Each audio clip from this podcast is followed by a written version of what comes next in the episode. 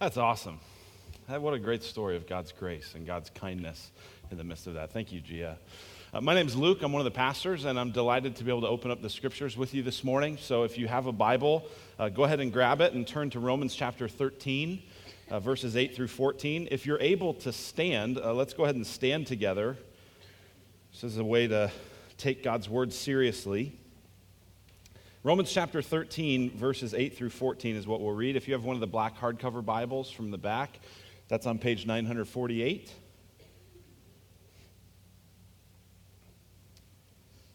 Romans chapter 13, verses 8 through 14. As, as we read, remember, we're reading God's word. Owe no one anything except to love each other, for the one who loves another has fulfilled the law. For the commandments, you shall not commit adultery, you shall not murder, you shall not steal, you shall not covet, and any other commandment are summed up in this word you shall love your neighbor as yourself.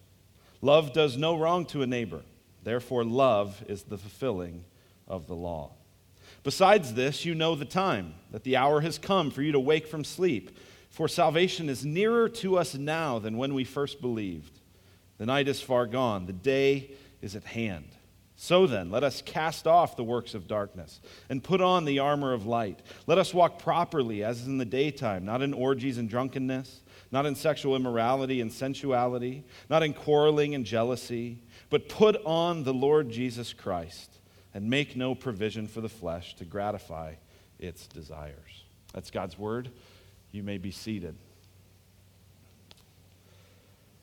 Well, hey, before we dive into this passage, I want to just uh, give you a, little bit of an update and invite your prayers. I'd love for you to be praying over the next few weeks for myself and for Tim Campbell as we are heading to Turkey.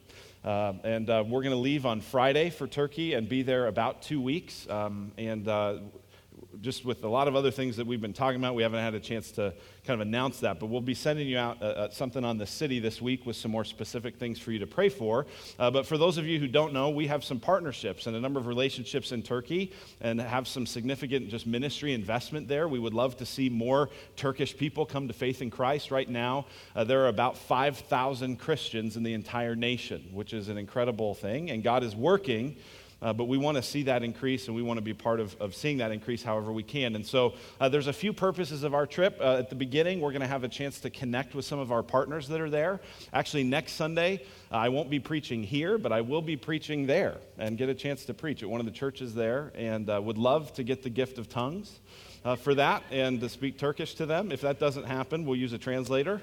And, uh, but either way, I'd love your prayers as it relates to, to having an opportunity to preach there. It's interesting. They said uh, to us, they said, you know what we really need? We said, what, what kind of a message do you think would encourage uh, this congregation. They said, you know, we really need the Christians to see that it's not just the, the leaders and the ministers that do the ministry, but that all of their life needs to matter for Jesus. I said, you know, we have a saying at our place called All of Life is All for Jesus. I think we could do that. So I'm going to look at Romans 12, 1 and 2 and, and, and do that. And then we'll connect with some of those partners. And then the, the um, kind of uh, a good chunk of the trip really is sort of a cultural and educational experience with Ray Bakke, who's one of the leading missiologists in the world, trying to help us better understand uh, culture and understand the roots of what's happened in Turkey spiritually and really be able to pray and invest more intelligently into the future. So uh, please be praying for us and uh, it, it should be an experience for sure. So you can pray for our wives too. We, we were watching 60 Minutes the other day, and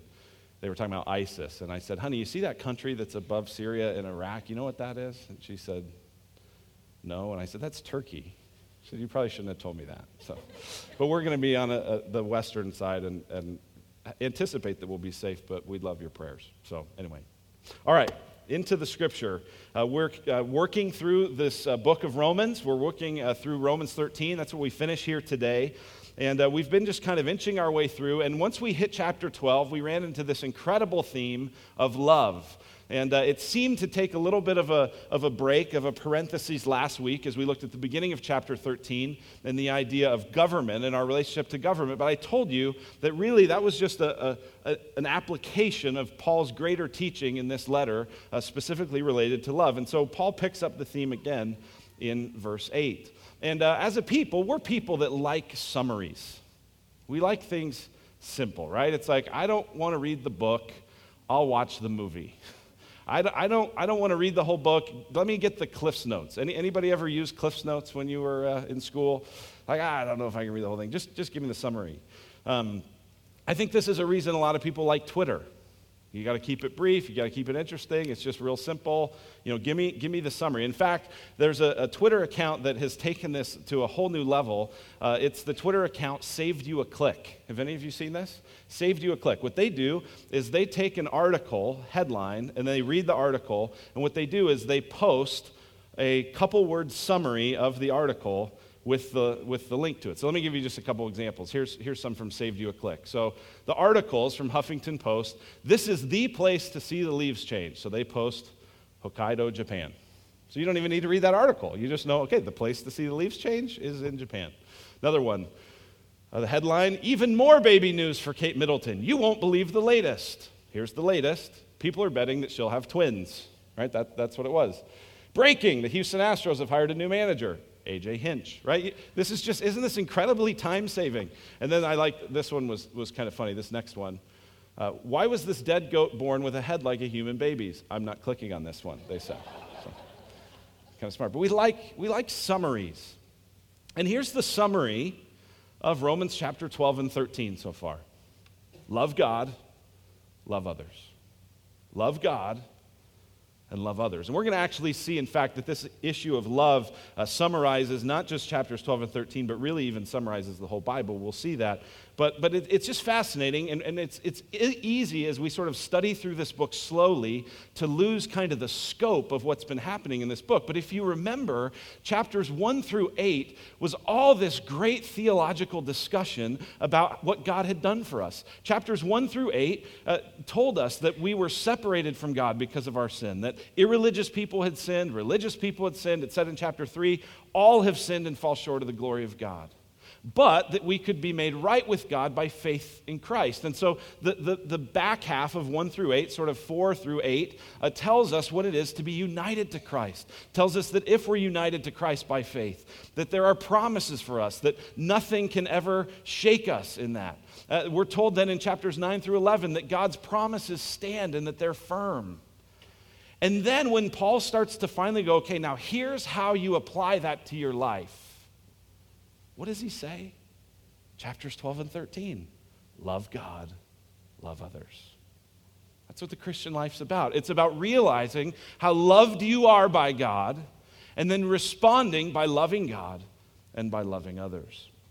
And so it's not surprising then in this section that Paul spends a good deal of time, again, related to this issue of love. And I hope you're seeing from this that, that when the Bible talks about love, it's not just talking about it in sort of a coffee mug, bumper, bumper sticker kind of way. It's, a, it, it's more robust, it's more thorough, it's more involved, it's more multifaceted than we might think. So here's what we're going to look at today. Uh, three, three kind of big ideas here is the magnitude of love, the motivation of love, and the method of love.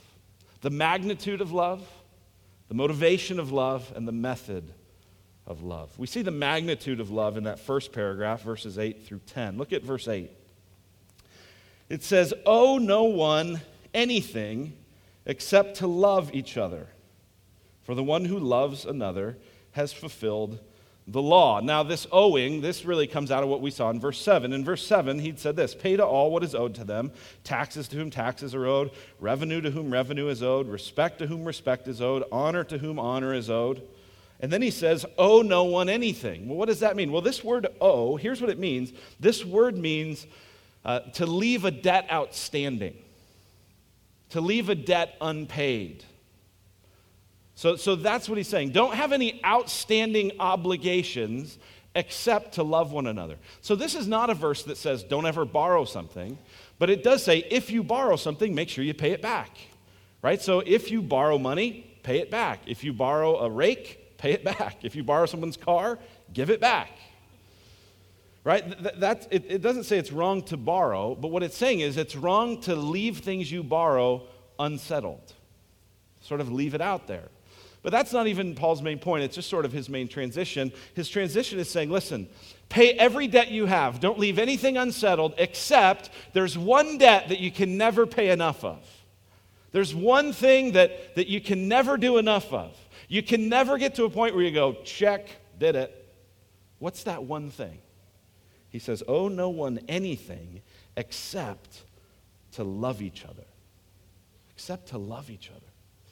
That's the one thing you never get done with. It's the one thing you never go, done. Owe no one anything except to love one another. Just kind of a, a brief thing here. I, I think one of the things that that just tells us that's interesting, just as it relates to kind of outstanding debt, is the more and more financial debt you accumulate, and the more and more and the bigger and bigger it gets, and the more unpayable it becomes, and the more likely it becomes that you're going to default on a house or, or go bankrupt or do other things. One of the things you know if you've been in that situation is one of the things that that kind of debt prevents is your ability to love. You'd love to be able to do something generous for somebody, but you can't because you can't afford it. You'd love to be able to give some time to serve someone or care for someone in a meaningful way, but you can't because you got to work because you owe this thing. It doesn't say not to take on debt, but I think it's interesting here just to see that the more and more debt we do take on, the harder it becomes actually to do the main thing we're to do, which is to love one another.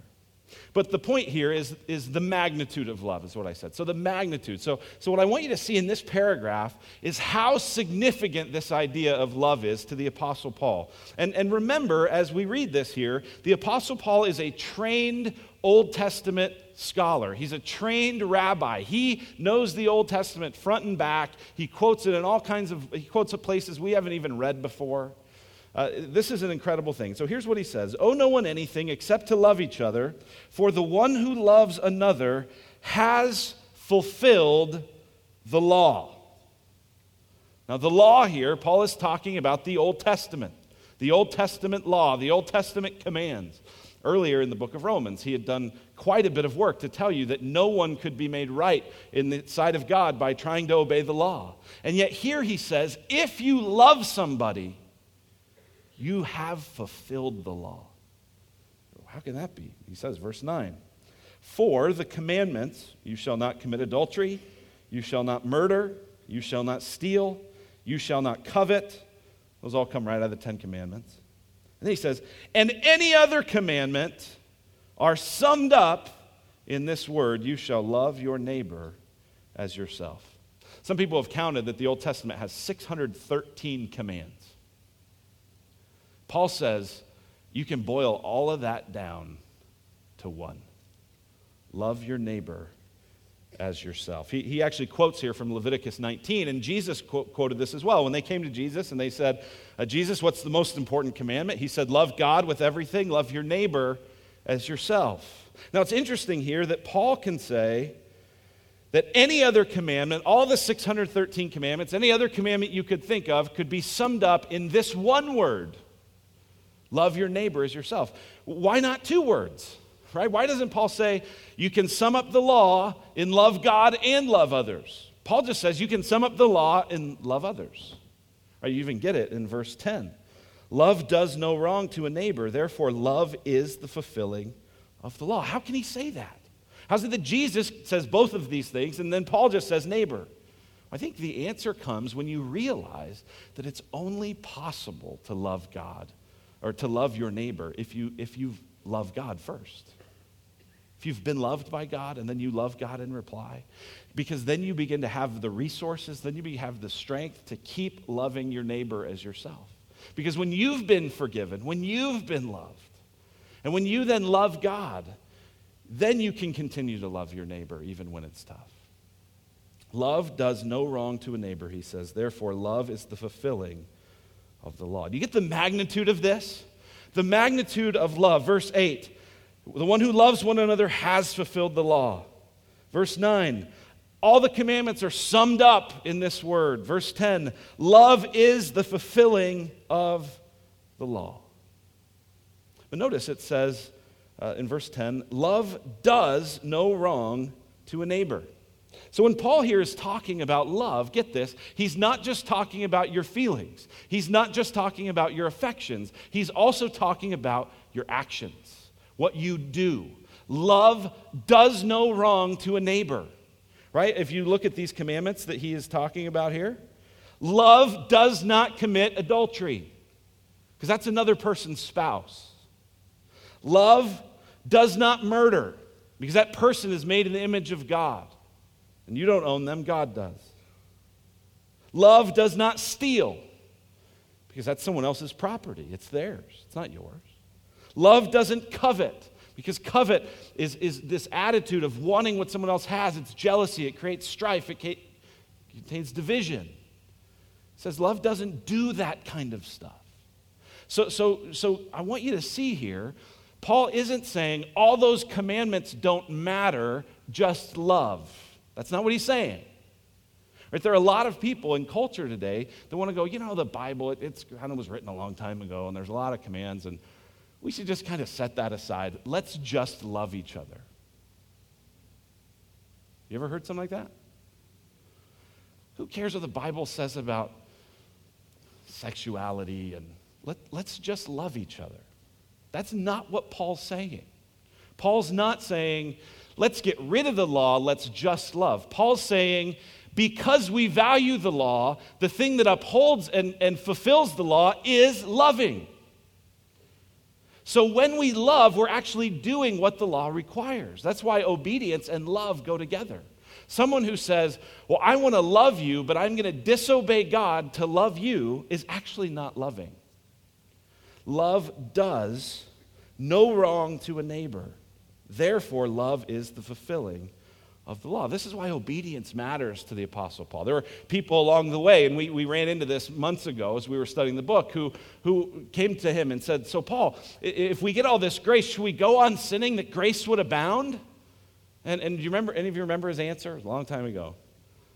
By no means. You're crazy. That's nuts. No way. why? Because Paul's saying, I'm, I'm more committed to the law than you could ever imagine. But my commitment to the law is not a commitment to the, to the kind of letter of it, it's a commitment to the heart of it, which is love, which also then fulfills the law. This is a big deal. That action thing really matters. And here's a quote. I, I, I don't know where I first heard this, so um, I'll just, as I've always said, uh, we, we judge others by their actions and ourselves by our intentions. I don't know who said that, but you can credit me if you want. Isn't that true? So, so, in all this discussion on love, this is not just about the law is fulfilled by having better intentions. This is about action. We tend to judge other people by their actions. We judge ourselves by our intentions. But this is saying move toward people, obey God, love the Lord, be committed to holiness and obedience, because in so doing, you will love one another. That's the magnitude of love. Now, the motivation of love. This is really interesting uh, how this kind of works with what Paul has talked about in chapter 12. So, if you have your Bible, turn it back to uh, Romans chapter 12 verses uh, 1 and 2. Chapters 12 and 13 here, the beginning of chapter 12 and the end of chapter 13, say fundamentally the same thing, and they both give a motive. They both give a reason. And in chapter 12, the motive for why we should present ourselves to God and love is because of what God has done. It's a past motive. In chapter 13, it's a future motive. All right, so chapter 12, verse 1 says this I appeal to you, therefore, brothers, by the mercies of God, because of the mercies of God, because of the 11 chapters that have just come before this, that have told you about how merciful God has been, even when you were a sinner, I appeal to you, because of that past, to present your bodies as a living sacrifice, holy and acceptable to God, which is your spiritual worship. And I remember what we said when we uh, looked at that a number of months ago is what that means is the idea that you are offering yourself to God, that you get up in the morning and you say, God, I'm yours. I want to be identified by you, not my will, yours be done. That's what it is to be a living sacrifice.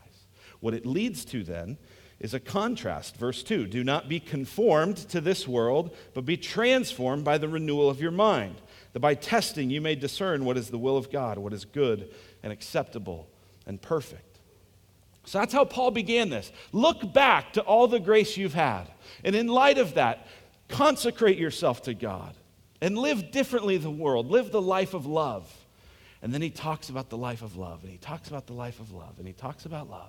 And then he gets to 13, and now he says, Look forward. Look forward and do the same thing. So look at chapter 13, verse, starting verse 11. He says, Besides this, besides that love is the fulfillment of the law, besides this, you know the time, that the hour has come for you to wake from sleep. For salvation is nearer to us now than when we first believed. The night is far gone, the day is at hand. Do you, do you, see this language he's using? It's all this language of Christ could come, Christ could return, you could stand before God at any moment, right? Look at it. The hour has come, wake up. Salvation is nearer to us now. And, and he's not saying that, that you're not a Christian by faith. What he's saying is the fullness of your salvation as you meet the Lord face to face. That day is approaching. That day is getting closer. That hour is at hand. The hour has come. Verse 12 The night is far gone, the day is at hand. So in 12, he said, Look back at all the mercy. In 13, he says, Look ahead. Jesus is coming. You're going to stand before him soon. Therefore, live a certain way. And we'll talk about what that life is here in just a minute. But I want you to, do you get the motivation there? It's, it's time is short, life counts. You're going to give an account to God, make the most of it. I had the privilege this week to be part of a funeral service uh, for someone that uh, goes, someone that goes to our church. Their, their brother had passed away, and it was a very unexpected thing. Uh, a week before, no one had imagined we would have been in that room. And it was heartbreaking. Young guy, he's in his, in his 30s. And no one expected to be there. No one wanted to be there. I'd love to never again be in a room like that. But here's what I know I will be. And you will be. And the verse that I, that I talked through at that service is a verse that I love from Ecclesiastes 7. It says that it's better to go to the house of mourning than to the house of feasting. Get that? It's better to go to a funeral than a wedding. Why? And the, the verse continues For death is the destiny of all mankind, and the living will take it to heart. In other words, at a funeral, you think about it. You go, What if that was me up there? What if it was the pictures of my life being played? This day is coming for me, and the living take it to heart. And Paul here is saying, he's saying, listen, the day's coming. The hour is at hand. Jesus could return at any moment. You could die at any moment. At any moment, you could be standing face to face before God to give an account of your life. We're actually going to see in chapter 14 next week. It says repeatedly, we will stand before the judgment seat of God. Verse 12 of chapter 14. Each one of us will give an account of himself to God. That day's coming. And what is the thing primarily that God will judge? I am convinced for Christians, because he's talking to Christians here. This isn't the are you, are you going to hell or going to heaven judgment. This is the what's your reward look like? What's the thing that God's going to judge? How did we love? How did we love? So the magnitude of love is this sums up everything. If you love, you, you, fulfill the whole law. The motivation of love is the day's coming. You're going to stand before God. You're going to have an account for this. Jesus could return. And then finally, number three, the method of love. The method of love. In light of this, what do we do? In light of this motivation, in light of this coming reality, what do we do? Well, this is what he says in verse 12. He says, The night is far gone, the day is at hand. So then, let us cast off the works of darkness and put on the armor of light. Let us walk properly as in the daytime, not in orgies and drunkenness, not in sexual immorality and sensuality, not in quarreling and jealousy, but put on the Lord Jesus Christ and make no provision for the flesh to gratify its desires. Now, you see a list here of these verses. I've just broken this out visually so you can be able to see it. Paul says, because uh, the night is gone, the day is at hand, the time is short, because of that, do this, don't do this. And does three versions of that, right?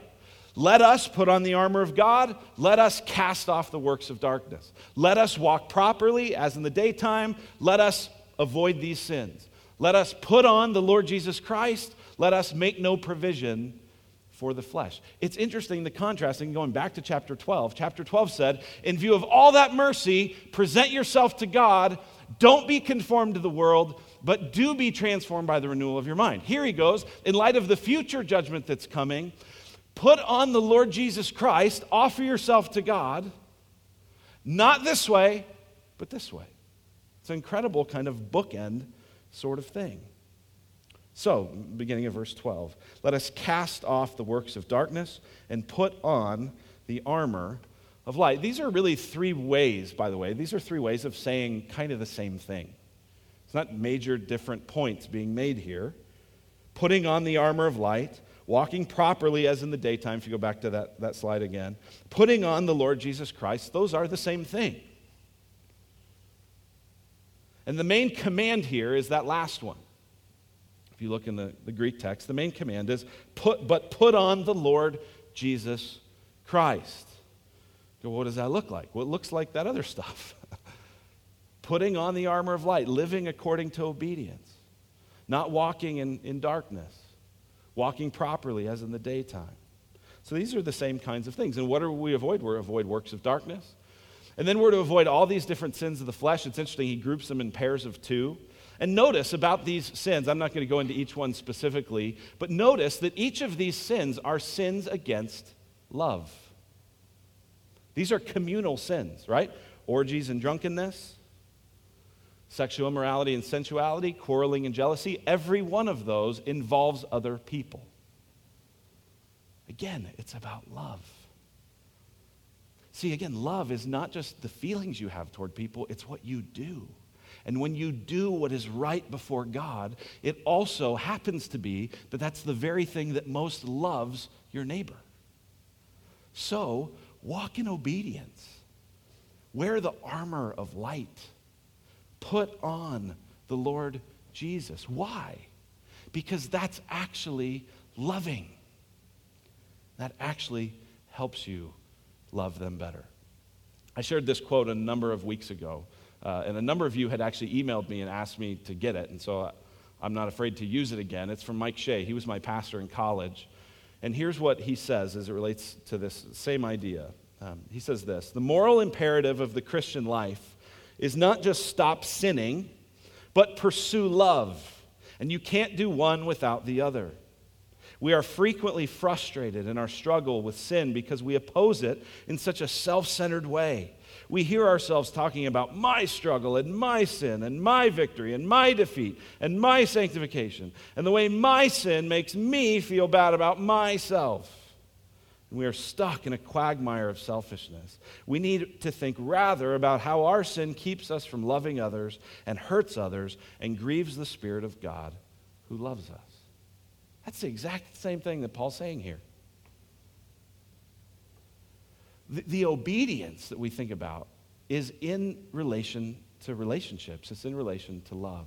And so the, the ultimate conclusion of this chapter and of this section is in that command put on the Lord Jesus Christ and make no provision for the flesh to gratify its desires. The, the, I'll start with the negative command there and then, and then look at the positive command. The, the negative command is make no provision for the flesh to gratify its desires. That word, uh, make no provision, it's a really interesting word. It means this it means thoughtful planning to meet a need. Make no provision for the flesh means don't put any thoughtful planning into how to meet the needs of your sinful flesh. So I told you I'm getting ready to go to Turkey. And I don't know a lot about it, so I'm making all kinds of provision, right? I'm making all kinds of planning. I'm, I'm giving thoughtful planning to meet a need. What do I need to take? What kind of medicine do I need to have just in case something happens? What do I, just what do I need to do? What kind of clothes do I need to wear? What's the weather going to be? Where are we going to go? There's all this thoughtful planning that happens. And Paul says that's how a lot of us handle sin.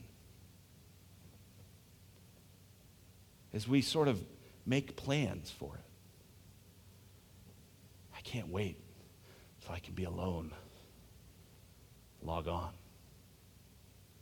I can't wait till I can get on that business trip. Be alone. I can't wait till I can finally go out with the girls. Can't wait till we finally get to that club. Oh, that restaurant. Oh, I'm going to go crazy at that place. It, it, and, and, I'm just using examples. You can think of what, what the sinful areas are for you, but you know how you make plans for it. You know how you just you resist closing down that Facebook account because you just want to be able to know what that old fling is doing. You know, I don't really intend to do anything. I'm not making any, I'm not making any plans. We're not even communicating. Yeah, but you're making a provision for your flesh, creating room. I, mean, I don't know. This Paul is saying is, is take it seriously. Cut it off. Don't make any plans for it. Don't give any thoughtful planning to how you're going to dishonor God and hurt others. Instead, put on the Lord Jesus Christ.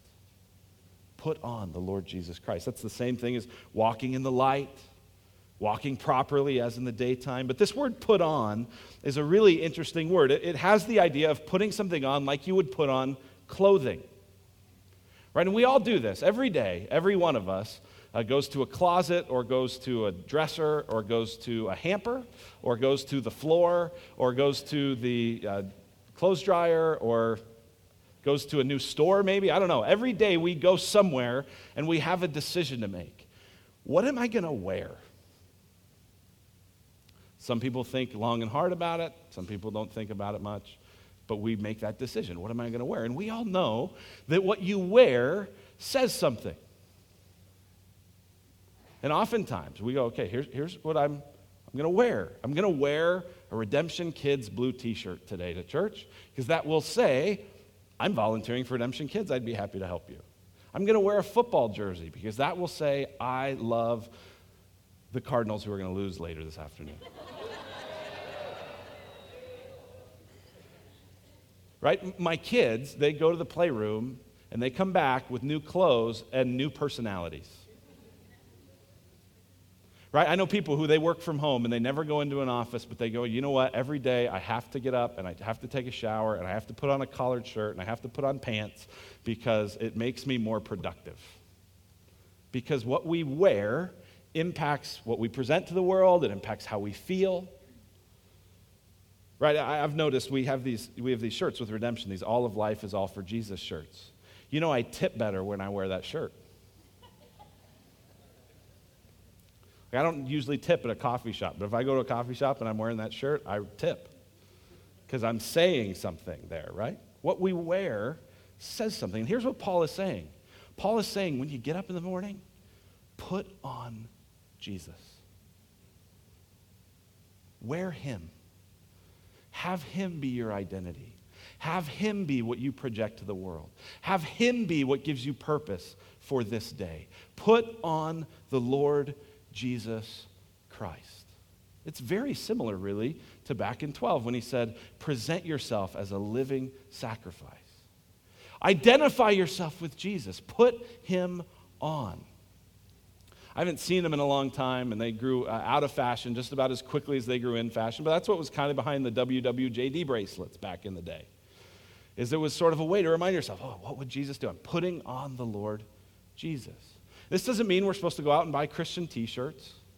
This means we're supposed to, in our hearts, go, I'm wearing Christ today. I'm representing Him today. How am I going to do that? I'm going to do that by wearing the armor of light, by walking in the light, by loving other people. And here's what I love about this I, I love how this verse, uh, Paul here doesn't just say, put on Jesus. He doesn't just say, put on the Lord. He doesn't just say, put on Christ. He says, he uses his title, he uses his, his full title. Put on the Lord Jesus Christ. And every one of those words is significant.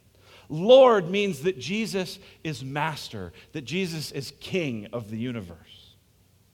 Jesus is the same word as the Hebrew word for, for Joshua, which means God saves. The Lord, the master of the universe, saves. And Christ, Christ is not, you know, Jesus' last name, right? Like we're the Simmons family. There wasn't a Christ family. Christ is, is his, again, part of his title. The Lord, the master who saves, Christ meant the anointed one, the Messiah. The Lord of heaven and earth saves by becoming a promised Messiah. And Paul says, put that on. Clothe yourself in that. And I think part of what that means is remind yourself of who Christ is. Remind yourself of the privilege it is to be one of his people. Remind yourself of all the things that Christ has already clothed you in. We've seen in this book, He has clothed us in righteousness. He has loved us. He's accepted us. He's forgiven us. He's empowered us by His Holy Spirit. He's strengthened us. He's sustained us. He's welcomed us. He's adopted us. We've become His friend. He hears us. All of that is true, not because of us and not because of our ability even to walk in the light or to say no to all the sins or even our ability to love each other, because that's a debt we'll never finish paying. We can't ever fully do it, but He did. And He did it for us. And so, what this says is you will love one another and you will walk in obedience to the degree that you remember that the Lord of heaven and earth has saved by becoming an anointed Messiah for you. You remember that. And then you go, I want to follow him. This is the whole thing that's the difference between uh, obedience that's driven by should not and obedience that's driven by need not.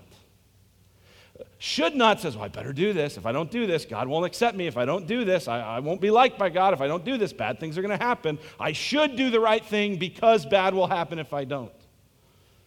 The gospel allows us to say, I don't need to do that stuff in order to be I don't need to do it because I already have what satisfies. I already have the Lord Jesus Christ. I'm clothed in Him. He's enough. I'll leave that sin aside and I will pursue love. Put on the Lord Jesus Christ. Make no provision for the flesh. Let's pray. Father in heaven, thank you for the Lord Jesus Christ. Thank you for what his name means and what it signifies and what it now says is true about us.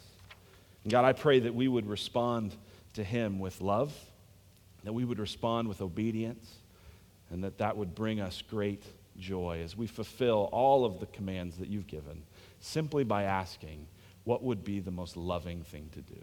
So, God, help us to do that, we pray. In Jesus' name, amen.